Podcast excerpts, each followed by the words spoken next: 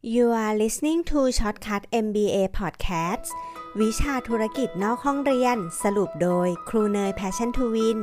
12 หลักการทำงานของอาจารย์มีอะไรบ้าง วันนี้เนยมีคำตอบค่ะ แต่ก่อนที่เราจะไปฟัง 12 หลัก การทำงานของอาจารย์นะคะ เนยขอทบทวนกันนิดนึงค่ะ ว่าอาจารย์นะคะก็คือแนวคิดในการทำงานที่เน้นผลลัพธ์มากกว่าขั้นตอน ซึ่งเขาเนี่ยจะมี 4 core value ที่เนยพูดไปใน EP แรกนะคะ ก็คือการให้ความสำคัญกับคน มีการปฏิสัมพันธ์กันนะคะ มากกว่าขั้นตอนแล้วก็เครื่องมือ อันที่ 2 ก็คือให้ความสำคัญกับซอฟต์แวร์ที่นำไปใช้งานได้จริง มากกว่าเอกสารที่ครบถ้วนสมบูรณ์ 3. ให้ความสำคัญกับการร่วมมือการทำงานกับลูกค้ามากกว่าการต่อรองให้เป็นไปตามสัญญา และข้อ 4 ก็คือการตอบรับการเปลี่ยนแปลง มากกว่าการทำตามแผนที่วางไว้แบบเป๊ะๆนะคะ และนี่นะคะก็คือ 4 core value ของอาจายนะ ถ้าทุกคนพอจำได้แล้วนะคะ คราวนี้เดี๋ยววันนี้เนยจะไปพูดแตกเรื่องของ แล้วไอ้เจ้า 4 core value ที่บอกเนี่ยค่ะเขาเนี่ยแตกออกมาเป็น 12 หลักนะคะ เป็น principle ของอาจายเลยจะมีอะไรบ้าง เดี๋ยวเราไปฟังพร้อมกันค่ะ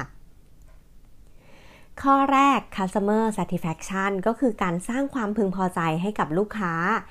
2. delivery frequent นะคะ ก็คือการส่งมอบอย่างต่อเนื่องนั่นเอง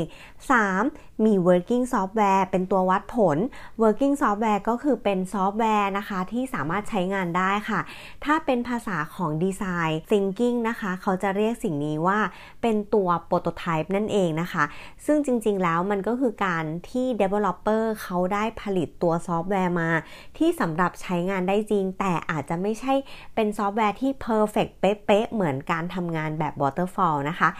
4. ก็คือการใช้ความเร็วคงที่ในระดับที่เท่าเดิม ก็คือทำยังไงก็ได้ที่อาจจะยอมช้าในช่วงแรกนะคะ แต่จะได้ไม่เสียเวลาที่จะทำอะไรโดยไม่ได้ให้คุณค่าอย่างแท้จริงนั่นเอง ข้อที่ 5 คือเน้นเรื่องของการทำงานร่วมกันนะคะ อย่างเช่นตัวแทนของ business นะคะ กับตัวแทนของ Developer เนี่ยก็มาทำงานร่วมกันนะคะ หรือว่ามีการคุยการติดต่อกันนะคะ มีการประชุมกันที่เรียกว่า Daily สกรรมนั่นเอง ข้อที่ 6 เราจะเน้นในเรื่องของการ face to face ค่ะ การเจอหน้ากัน การคุยกันนะคะ เพื่ออธิบายค่ะ ข้อ 7 คือการ self organization ค่ะ ก็คือในทีมเนี่ยค่ะสามารถที่จะจัดการได้ด้วยตนเองนะคะ แล้วก็สามารถที่จะมีการช่วยการทำงานได้นะคะ ใครไม่อยู่ก็มีการทำหน้าที่แทนกันได้ แล้วก็ไม่ได้มีหัวหน้าไม่ได้มีลูกน้องนะคะ ถือว่าเป็นวิธีการทำงานที่เรียกว่า self organization นั่นเองที่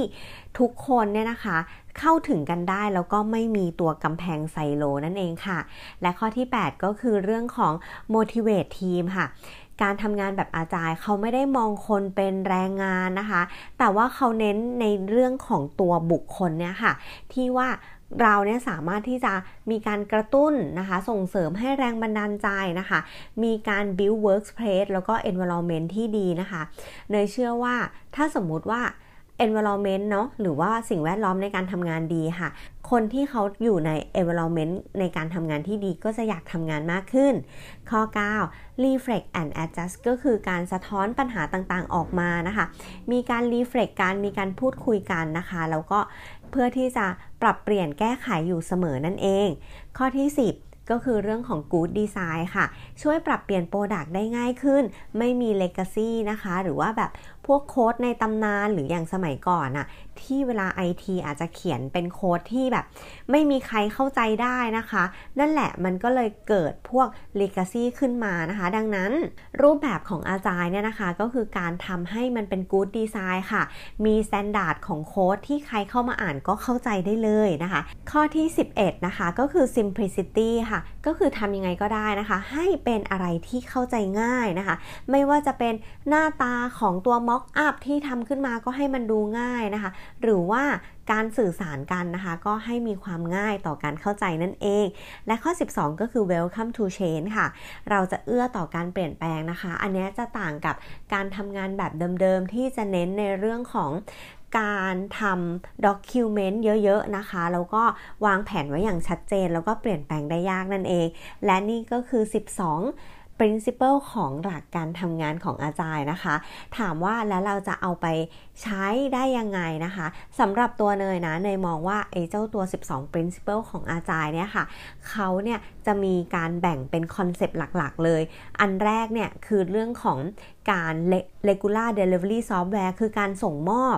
ซอฟต์แวร์อย่างสม่ำเสมอ อันที่2เนี่ยอาจารย์เขาจะเน้นในเรื่องของทีม communication เนาะก็คือการสื่อสารของทีมนะคะ และอันที่3นะคะก็คือการเน้นเรื่องของ excellence in design ค่ะทำยังไงก็ได้ให้ง่ายนะคะ เหมือนการที่เราออกแบบดีไซน์ให้ลูกค้าใช้งานง่ายนะคะ หรือว่าการพูดการสื่อสารกันก็ง่ายด้วย สิ่งนี้ละค่ะที่เนยคิดว่าเราสามารถที่จะเอาหลักของอาจารย์มาใช้ได้จริง ๆนะคะ อย่างสมมุติว่าถ้าเพื่อนๆอยู่ในองค์กรที่ใหญ่เนาะอาจจะลอง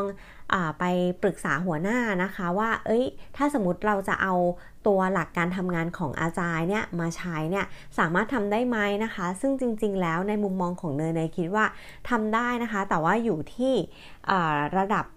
หัวหน้าหรือผู้บริหารว่าเขาจะโอเพนเปิดรับในรูปแบบนี้มากเท่าไหร่นะคะ กับอีกอย่างหนึ่งก็คือ เรื่องของตัว mindset ของตัวพนักงานเองนะคะว่า capacity หรือว่าตัวพนักงานเนี่ยค่ะเขาเอื้อต่อการมีความคิดแบบมีอาจาย mindset ไหมนะคะ ถ้าสำหรับ คนที่มีอาจาย mindset อยู่แล้วนะคะแล้วก็พนักงานเนี่ยมีความพร้อมนะคะ เนยเชื่อว่าในองค์กรนะคะ ไม่ว่าจะเป็นองค์กรใหญ่ ๆนะคะ ก็สามารถที่จะเอาหลักการทำงานของอาจารย์เนี่ยนะคะ ไปใช้ได้อย่างแน่นอนค่ะ และสำหรับตัวเนยนะคะ ในฐานะที่เป็นคนธรรมดาคนหนึ่งนะคะ จะเอาตัว Agile มาทำงาน เอามาใช้ได้ยังไงเนาะเนยชอบข้อนี้ค่ะเนยชอบข้อที่เน้นคุยกันต่อหน้านะคะเนยคิดว่าอย่างปกติแล้วนะคะ การทำงานในช่วงของ work from home หรือว่าการที่เราอยู่ใน social distance ที่แบบต้องมีระยะห่างในการเจอกันหรือการคุยกันค่ะ เนยคิดว่าตอนนี้ถ้าเราเจอหน้ากันไม่ได้นะคะ เรามีวิธีที่จะ conference call โดยการเห็นหน้าได้ หรือว่าเป็นลักษณะของการโทรคุยกันนะคะ เนยคิดว่าเครื่องมือการสื่อสารเหล่านี้มันมีประสิทธิภาพมากกว่าการที่จะพิมพ์ไลน์หากันค่ะ เพราะว่าบางครั้งเนี่ยการอ่านไลน์ยาวๆ หรือว่าบางทีเราพิมพ์ไปเนี่ยเขาไม่รู้น้ำเสียงของเราหรือว่าเขาอาจจะอ่านข้ามอ่านไม่ครบนะคะ มันทำให้การสื่อสารของเรานั้นเนี่ยผิดพลาดได้นะคะ ข้อนี้เนยคิดว่าเอาไปปรับใช้ได้ทั้งกับ การทำงานเนาะแล้วก็ในเรื่องของเรื่องส่วนตัวเลย สมมุติว่าเราคุยกับแฟนของเรา เราคุยกับเพื่อนของเราบางที เราพิมพ์ไปเพื่อนอาจจะไม่เข้าใจ เพื่อนอาจจะตีความผิดแล้วก็กลายเป็นผิดใจกันได้นะคะ แต่ถ้าสมมติเรามีปัญหากันแล้วเราโทรคุยกันเรา conference call เราวิดีโอคอลหากันเพื่อที่เขาเนี่ยจะได้เห็นหน้าของเรานะคะ ได้คุยกับเราด้วยมองตากันอะไรแบบนี้ค่ะ มันก็จะช่วยให้เกิดการคอมมูนิเคชันที่ดีมากยิ่งขึ้นได้ค่ะกับอันที่2นะคะเนยชอบคำว่า simplicity ค่ะ คือลักษณะของการความง่ายๆนะคะ อย่างอันนี้เนยก็เอามาปรับใช้ได้เลยในของ passion to win ว่า ถ้าสมมุติว่าเราอยากให้คนฟังของเราเนี่ยเขาเข้าใจในสิ่งที่เราต้องการจะถ่ายทอด ดังนั้นเนยควรที่จะต้องหลีกเลี่ยง คำพูดหรือว่าภาษาที่มันเข้าใจยากนะคะ สิ่งนี้เนยคิดว่าเนยจะเอาหลักการทำงานของอาจารย์เนี่ยมาปรับใช้ได้เลยก็คือ เราจะพูดยังไงสื่อสารยังไง ให้ลูกเพจของเรา ให้คนฟังของเราเนี่ยสามารถฟังแล้วเข้าใจได้ง่ายนะคะ นี่ก็เลยเป็นในหนึ่งใน challenge เนอะที่เนยคิดว่าเนยจะเอามาปรับใช้ได้นั่นเองค่ะ และนี่นะคะก็คือ how to apply เนาะที่เนยบอกว่ามันจะเป็นกิมมิคของตัว podcast นี้นะคะว่าเราจะเอาไปปรับใช้ได้ยังไง และเพื่อนๆล่ะคะ หลังจากที่ฟังเนยจบแล้วคิดว่าจะเอาตัว 12 อาจารย์ 12 principle เนี่ย ไปปรับใช้ในชีวิตได้ยังไง ลองพิมพ์คอมเมนต์มาบอกเนยหน่อยนะคะ และใครชอบคลิปนี้ก็อย่าลืมกดไลค์ กดแชร์นะคะ เดี๋ยวเนยจะมาแชร์ในเรื่องของตัวช็อตคัท MBA วิชาธุรกิจนอกห้องเรียน สรุปโดยครูเนย Passion to Win กันอีกนะคะ เพื่อนๆ อยากรู้หัวข้อไหนนะคะ เกี่ยวกับวิชาธุรกิจนะคะ ลองพิมพ์คอมเมนต์มาบอกเนยด้วยนะคะ วันนี้เนยไปแล้วนะคะ บ๊ายบายค่ะ